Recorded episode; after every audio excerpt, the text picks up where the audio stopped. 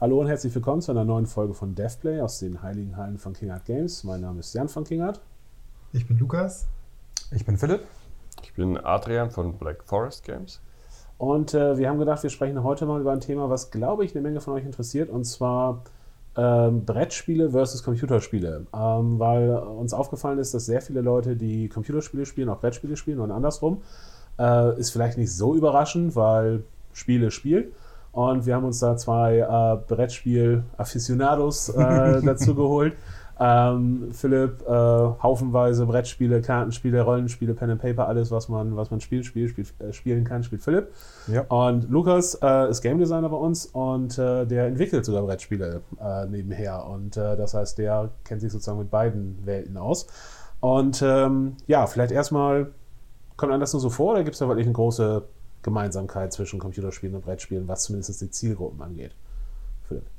Also ich, ähm, ich glaube, es gibt bestimmt in beiden Feldern Leute, die das andere Feld nicht berühren, aber trotzdem sind die Überschneidungen einfach sehr groß, denke ich, weil wer halt äh, Spiele mag, wer sich zum Beispiel das mag, sich diesen Regeln unterzuordnen und dann auszuprobieren, äh, was das Spiel dann präsentiert, wie man sich dem annähern kann, äh, der findet bei beiden halt ähm, Möglichkeiten dazu, denke ich. Und ähm, ja, auch sich vielleicht mit anderen Spielern auseinandersetzen. Ich meine, Computerspiele sind ja nicht nur, dass man alleine spielt, sondern ja auch, dass man mit anderen Spielern zusammenspielen kann. Das, das ist natürlich was, was bei Brettspielen stärker im Vordergrund steht, weil äh, Solo-Brettspiele gibt es halt immer mal wieder, aber ich glaube, das ist eher eine Randerscheinung. Wenn gerade keine Freunde zur Hand sind, dann versucht man das mal. Aber ich glaube, es sind sehr wenige, die da richtig glücklich mit werden. Und ich glaube, bei, ähm, ähm, zumindest bei Pen and Paper Spielen ist es ja auch häufig, ähm, sind die Welten ja ähnlich, weil man dann halt, ich sag mal, Dungeons and Dragons oder so gibt es halt natürlich als Pen and Paper Rollenspiel, aber gibt es halt auch, äh, keine Ahnung, 50 Videospiele zu. Insofern, ja. wer sich wirklich für die Welt interessiert, sagt vielleicht, hey, ich spiele das Pen and Paper Rollenspiel, aber wenn ein neues Computerspiel basierend auf derselben Welt rauskommt, interessiert mich das vielleicht auch. Genau, ja, oder mhm. Tabletop, was weiß ich, Warhammer. Mhm. Ne, ja, genau. Ja, in, in, allen Bereichen. Ne? Ja. Ja, Lukas, du hast ja sogar äh, mal auf derselben IP ein Brettspiel und ein Videospiel gemacht. Was genau. war es und warum?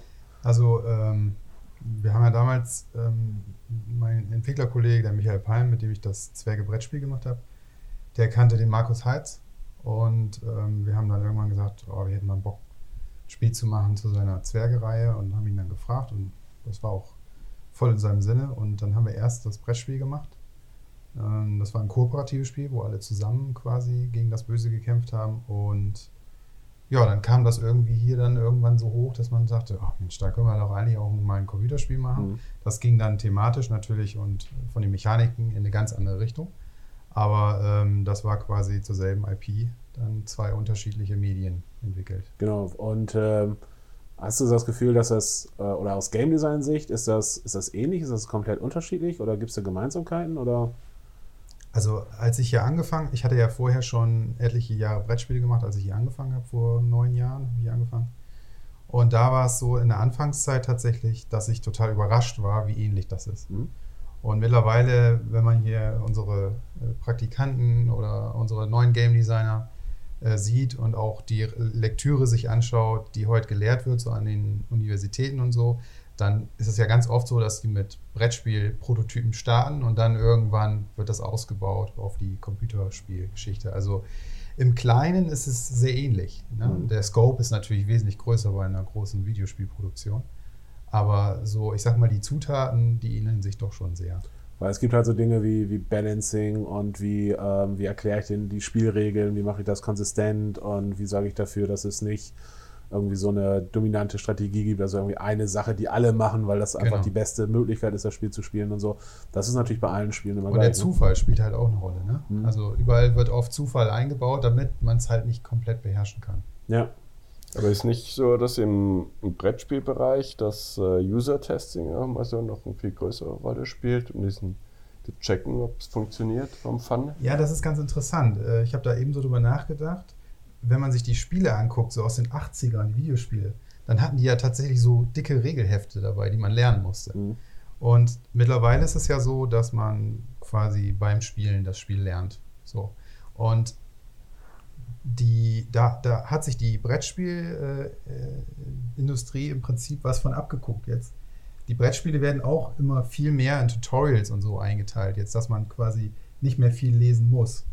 Ähm, das muss man aber natürlich intensiv testen, ob das auch funktioniert. Mhm. Also äh, das machen dann allerdings die Redakteure, äh, nicht die Autoren. Äh, die Autoren schon ein bisschen, aber die Redaktion, die schleift dann die Regeln so weit und gibt das auch in die Testgruppen und beobachtet die, ob die irgendwo in irgendwelche Sackgassen laufen.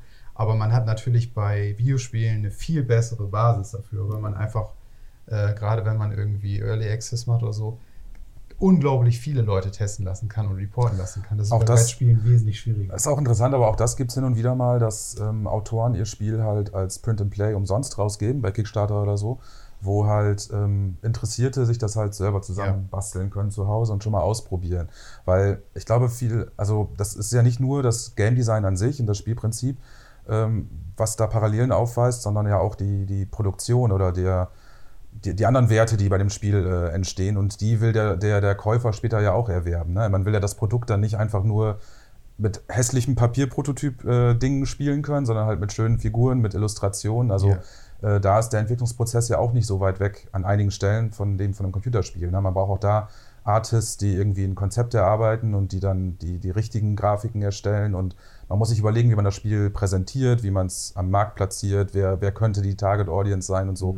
Das ist ja nicht unbedingt äh, ganz weit weg von dem, was bei Computerspielen Ich passiert. glaube auch so vom Ablauf her, ne? dass man halt erstmal fängt man an mit so einer groben Idee und dann gibt es so die ersten Prototypen und dann gibt es so eine, keine Ahnung, irgendwann läuft es, aber ist hässlich und dann fängt man an, es hübsch, hübsch zu machen Genau. und dann irgendwann muss man noch die Bugs rausfinden oder so die letzten Exploits Richtig. versuchen zu eliminieren und so. Äh, also insofern, ich glaube schon, dass es da, dass es da äh, Ähnlichkeiten gibt.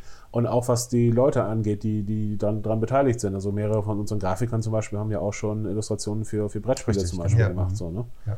Also insofern so weit weg ist es, glaube ich, nicht. Und auch der, der Aufbau ist so ein bisschen äh, so ähnlich, so, so kam es mir mal vor, ne? wenn, wenn du als Autor halt eine Spielidee hast, dann musst du die wenigstens so weit bringen, dass es eine Art Pitch ist, die man halt, einem, da heißt es dann Verlag vorlegt und sagt, hier wollt ihr das vielleicht äh, äh, veröffentlichen.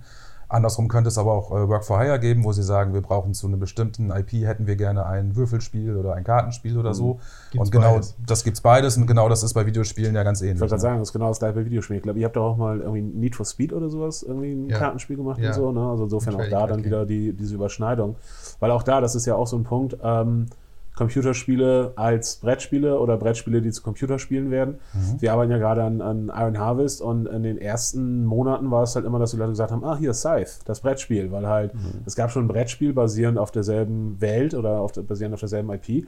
Und äh, natürlich sehen die Leute dann die Grafiken oder die, die Artworks von, von Jakob und sagen, ah, okay, das ist das Brettspiel, das kenne ich schon. Und dann sagen wir, nein, nein, das ist ein Echtzeitstrategiespiel. Ach, ihr macht das, das Computerspiel zu wie Brettspiel. nein, das ist noch was anderes, weil es gibt halt dann eine digitale Version vom Brettspiel Genau. und es gibt halt ein Computerspiel, äh, was auf derselben Welt basiert und vielleicht gibt es irgendwann mal ein Brettspiel zu Iron Harvest. Also das heißt, Genau, das ist ja. sozusagen Genau. Ähm, äh, da gibt es nochmal beides. Und das gibt es ja mittlerweile sehr häufig, weil es gibt ja zu, zu ganz vielen IPs ähm, auch, auch durchaus mal Sachen, wo man das vielleicht nicht so gleich erwarten würde, von Resident Evil bis irgendwas, gibt es ja auch, auch jetzt Brettspielumsetzungen mittlerweile. Ne? Ja. Ja, Dark gerade Souls war, glaube ich, sehr groß der Kickstarter Dark Souls für zum das Beispiel, Spiel. genau. Mhm. Kickstarter, auch noch ein gutes, gutes Stichwort, ist halt, ähm, mittlerweile wird, wird deutlich mehr Geld mit Brettspielen auf Kickstarter umgesetzt als mit Computerspielen. Vor ein paar Jahren war Computerspiele das große Ding auf Kickstarter und das ist halt eher jetzt runtergegangen. Jetzt ist halt äh, Brettspiele das große Ding, ähm, weil bei Brettspielen natürlich häufig es nicht ganz so lange dauert, bis das Spiel fertig wird und Das ist ein Faktor. Brettspiele physisch auch, auch äh, meistens schöne Ich glaube, Sachen ja, ich glaube auch das. Und es gab hin und wieder so ein paar äh, Brettspiele, Kickstarter, wo. Also, man ist sich natürlich immer nicht ganz sicher, ob das Spiel gut ist oder nicht. Das gilt, glaube ich, für Brettspiele wie für ähm, Computerspiele auf Kickstarter. Ne? Man hat also eine gewisse. Man möchte eigentlich gerne die Reviews abwarten und bis es veröffentlicht ist und so. Und dann war es aber manchmal so bei den Brettspiele-Kickstartern, dass das Spiel dann so gut angekommen ist, dass man, dass die Leute sich richtig geärgert haben, dass sie es nicht kriegen können, weil es gibt dann ja keine Möglichkeit mehr, es zu bekommen. Und ich glaube, das ist halt der, ein bisschen der Unterschied zu Videospielen. Man hat nicht so richtig den Nachteil, bei Kickstarter nicht zuzuschlagen, vielleicht, weil man sich denkt, es werde ich ja hinterher auch kaufen können.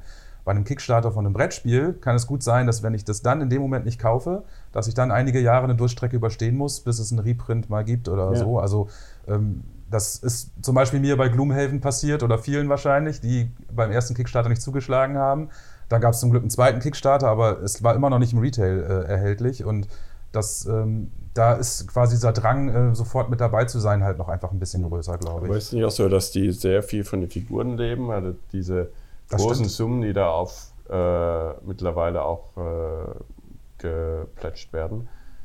Ist ja meistens bei Spielen, die eben wirklich schöne Figuren dabei haben, oder? Richtig, das stimmt, ja. Auch Das ist auch sehr viele einfach, ne? dass man dann Ja. hier gibt es 100 verschiedene Miniaturen dabei. Genau, sodass man schon gar nicht mehr weiß, ob die Leute wirklich Interesse am Spiel haben oder eigentlich an der Miniaturensammlung äh, und die erweitern wollen. Das ist Mhm. richtig. Ne?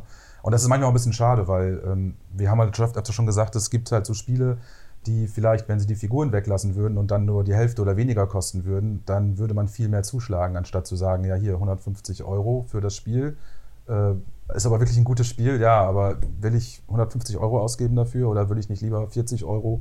Und dafür habe ich halt Pappmarker, weil es mir reicht, weil Ja. ich wirklich am Spiel interessiert bin, Ja. nicht an den Figuren. Ne? Ja gut, aber ich glaube, das ist ein bisschen, wer spielt fürs Game Design und wer spielt fürs Sammeln und wer spielt Ja, fürs äh, hübsch Aussehen. Mhm. Unser Devplay-Kollege Jan Wagner hat ja auch schon äh, einen Games-Kickstarter gemacht, Mhm. damals für, für Jack, Jack the Lions. Das genau. hatten wir ja auch äh, in einer früheren Folge mal gespielt. Und ähm, insofern, also es gibt auch schon immer so ein bisschen Überschneidungen bei, bei Entwicklern. Also ähm, ich glaube halt, wie gesagt, es gibt die Interessen auf jeden Fall, aber ähm, wie gesagt, so Brettspiele und, und Computerspiele, da scheint schon eine Menge, Menge Verbindung zu geben. Wurde eins von euren Spielen mal als Brettspiel gemacht? Gibt es irgendwie ein Gianna Sisters Brettspiel oder sowas? Nee, wir haben schon länger mal mit dem äh, Steffen Rühl gesprochen, der, der hatte früher der mal bei Piranha Bytes gearbeitet ähm, und ist jetzt aber wieder irgendwie zurück in den Brettspielbereich gegangen. Ähm, der Jean-Marc, der, hat ein, äh, der arbeitet an einem, an einem Brettspiel, Mhm. ne, privat, ne, für, ähm, für ein Spiel, was wir früher mal gemacht haben. Ne. Ja. Ähm, da bin ich mal gespannt, was da rauskommt. Der ist auch so ein Brettspiel. Also Jean-Marc ist unser Creative Director, der jetzt auch äh, für damals Desperados verantwortlich war oder Jana Sisters oder jetzt äh, ähm, was mit Destroy Humans machen. Und der ist auch so ein Brettspiel-Fanatiker. Ja. Ja.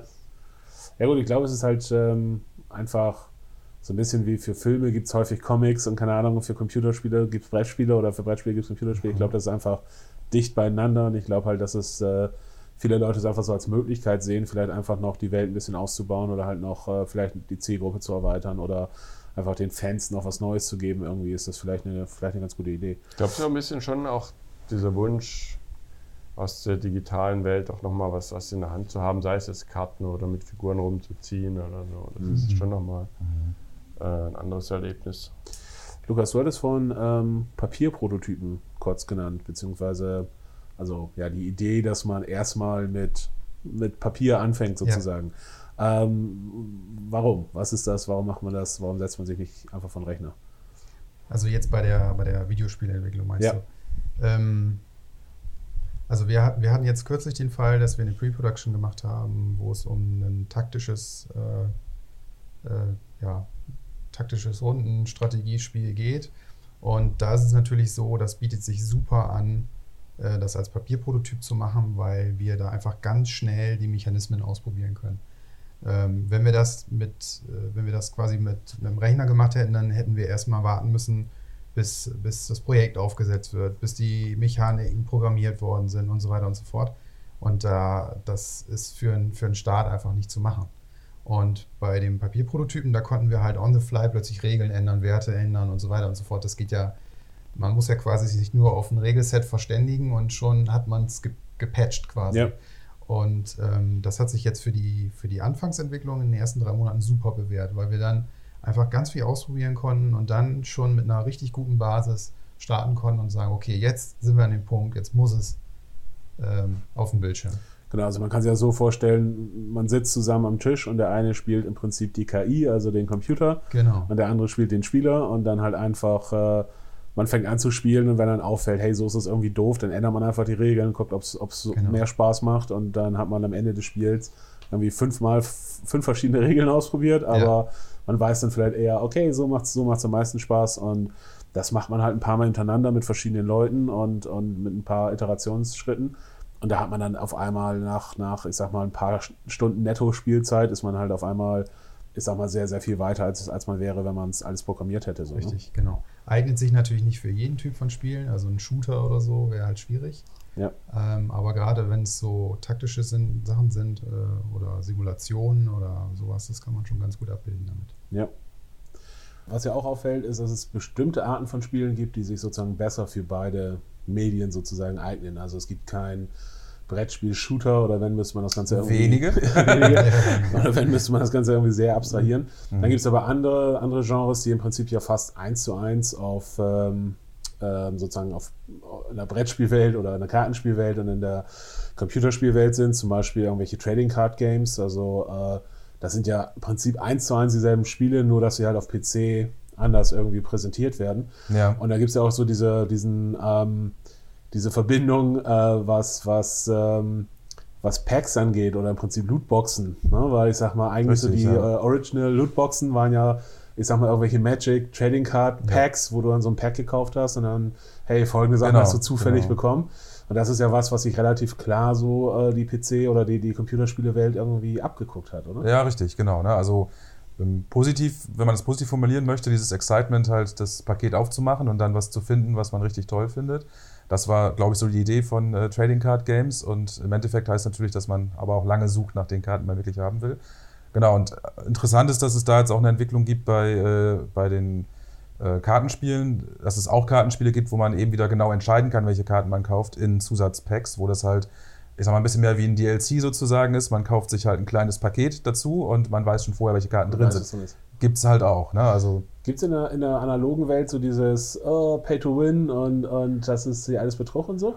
also Betrug, ja, ich, ich glaube, die Leute sind sich dessen wahrscheinlich sehr bewusst, dass es so ist, aber ich glaube es, also ich würde sagen, es gibt schon, weil zum Beispiel die, die Magic-Szene, die halt wirklich ähm, da Turniere spielt und so, die es gibt ja extra ähm, so eine Art äh, Marketplace, wo du dir aussuchen kannst, welche Karte du haben willst und die kaufst du dann. Die ist natürlich dann teurer, weil man sie seltener findet. Und das balanced sich dann einfach selber, dieser Marktwert von Karten. Und das heißt, ich kann, wenn ich weiß, diese Karten brauche ich, kann ich losgehen und mir die kaufen und sie sind teuer. Also insofern ist es irgendwie Pay to Win. Aber ich glaube, was da noch mit reinspielt, ist natürlich mir selbst überlegen muss, was ich glaube. Also die Karten sind ja nicht absolut besser, sondern nur, indem ich sie von der Strategie her richtig einsetze. Also ein bisschen was muss ich schon auch tun, damit die Karte halt auch funktioniert in meinem Deck. Äh, aber ich denke, diese Vorwürfe, ja, die, die kann es schon geben. Die, Und ich glaube halt, wenn ein großer Vorteil am PC ist halt irgendwie, dass man auf jeden Fall leichter Gegner, glaube ich, findet. Also dass man halt irgendwie sagt, ich habe jetzt Bock, Hearth- Hearthstone zu spielen, dann gehe ich halt irgendwie online Ja. und da sind auf jeden Fall genug Gegner auch so in meiner, meiner, ähm, äh, in meinem Ja. Rang so, den, wo ich halt einfach sage, okay, ich kann halt beliebig viele Spiele spielen, wenn ich spielen möchte. Und wenn ich halt irgendwie physisch irgendwie Samstagnacht um, um eins Bock habe, irgendwie äh, äh, Magic zu spielen, habe ich natürlich eher ein Problem. Ne? Richtig, und ähm, ich glaube auch, dass man eher vielleicht Leute dann auch besser matchen kann, die vom Skill-Level oder auch von dem Deck, was vielleicht, was man besitzt, äh, zueinander passen. Also dass das Spielgefühl da für den Spieler vielleicht auch besser ist, weil wenn ich jetzt hier halt in Bremen losgehe und bestimmtes Kartenspiel spielen möchte, dann ist die Anzahl der Gegner natürlich selbst dann begrenzt, wenn wir uns verabreden würden und sagen, wir machen hier ähm, am 3. Oktober machen wir ein Turnier oder so, dann kommen alle, die das spielen und trotzdem sind es nicht so viele, dass man, also dann ist die, sag mal, die, die, die Skill-Range natürlich noch stark verteilt und da jemanden zu finden, der en par ist, äh, ist dann halt noch schwieriger eigentlich. Dafür fehlt vielleicht so ein bisschen dieses Excitement, wirklich ähm, real den Leuten ins Auge zu gucken genau, und, und ja. zu zocken und das Pokerface aufzusetzen und so. Das hat man dann digital natürlich nicht so. Ähm, Adrian, wir hatten darüber gesprochen, es gab ähm, irgendwie einen GDC-Talk ähm, auch zu dem Thema, dass halt der ähm, äh, ein Italiener, der halt ursprünglich äh, Magic-Spieler in der realen Welt war, jetzt sich sozusagen um die digitale Welt kümmert und dass da halt eben auch durchaus versucht wird, so ein bisschen dieses Feeling von der, von der, von realen Turnieren irgendwie in die digitale Welt rüberzubringen und dass man versucht, irgendwie so das Beste aus beiden Welten zu haben. Ne? Ja, weil das schon natürlich klar sind ähnliche Konzepte, gerade jetzt Magic mit diesen äh, Riesenturnieren, die ja auch, ich weiß nicht, europaweit, weltweit, wahrscheinlich weltweit Ja. stattfinden. Er hatte ja noch erzählt, dass er italienischer Meister war und dann ist er in die, zur europäischen Ligen gegangen und konnte nicht mehr mithalten und dann ist er aber selber damit eingestiegen und ist dann später zu Riot gegangen und was weiß ich. Also äh, und versucht auch diese Thematik, Turniere, dieses äh, Community, was auch sehr stark ist bei Magic, eben auch in den, äh, in den digitalen Bereich ähm, zu implementieren, was ja auch super funktioniert. Wenn man sich anschaut, wie erfolgreich jetzt äh, diese Turniere, sei es Dota, League of Legends und die großen Themen alle sind. Ähm, Also ich, ich finde es ganz interessant.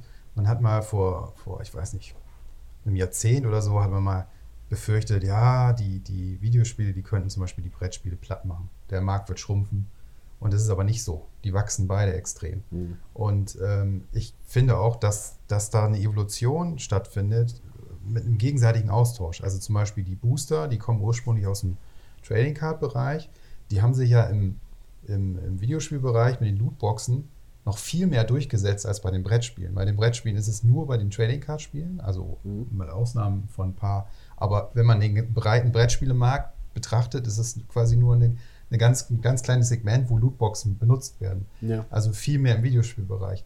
Ähm, und dass sich das gegenseitig so äh, beflügelt, das finde ich eigentlich sehr interessant. Mhm. Oder auch, dass man, dass man eben bei der Darstellung in der UI plötzlich auf Karten und Würfel und so zurückgreift, Bei damit es Computerspielen, dann, ja. bei Computerspielen, damit es irgendwie eingängiger ist.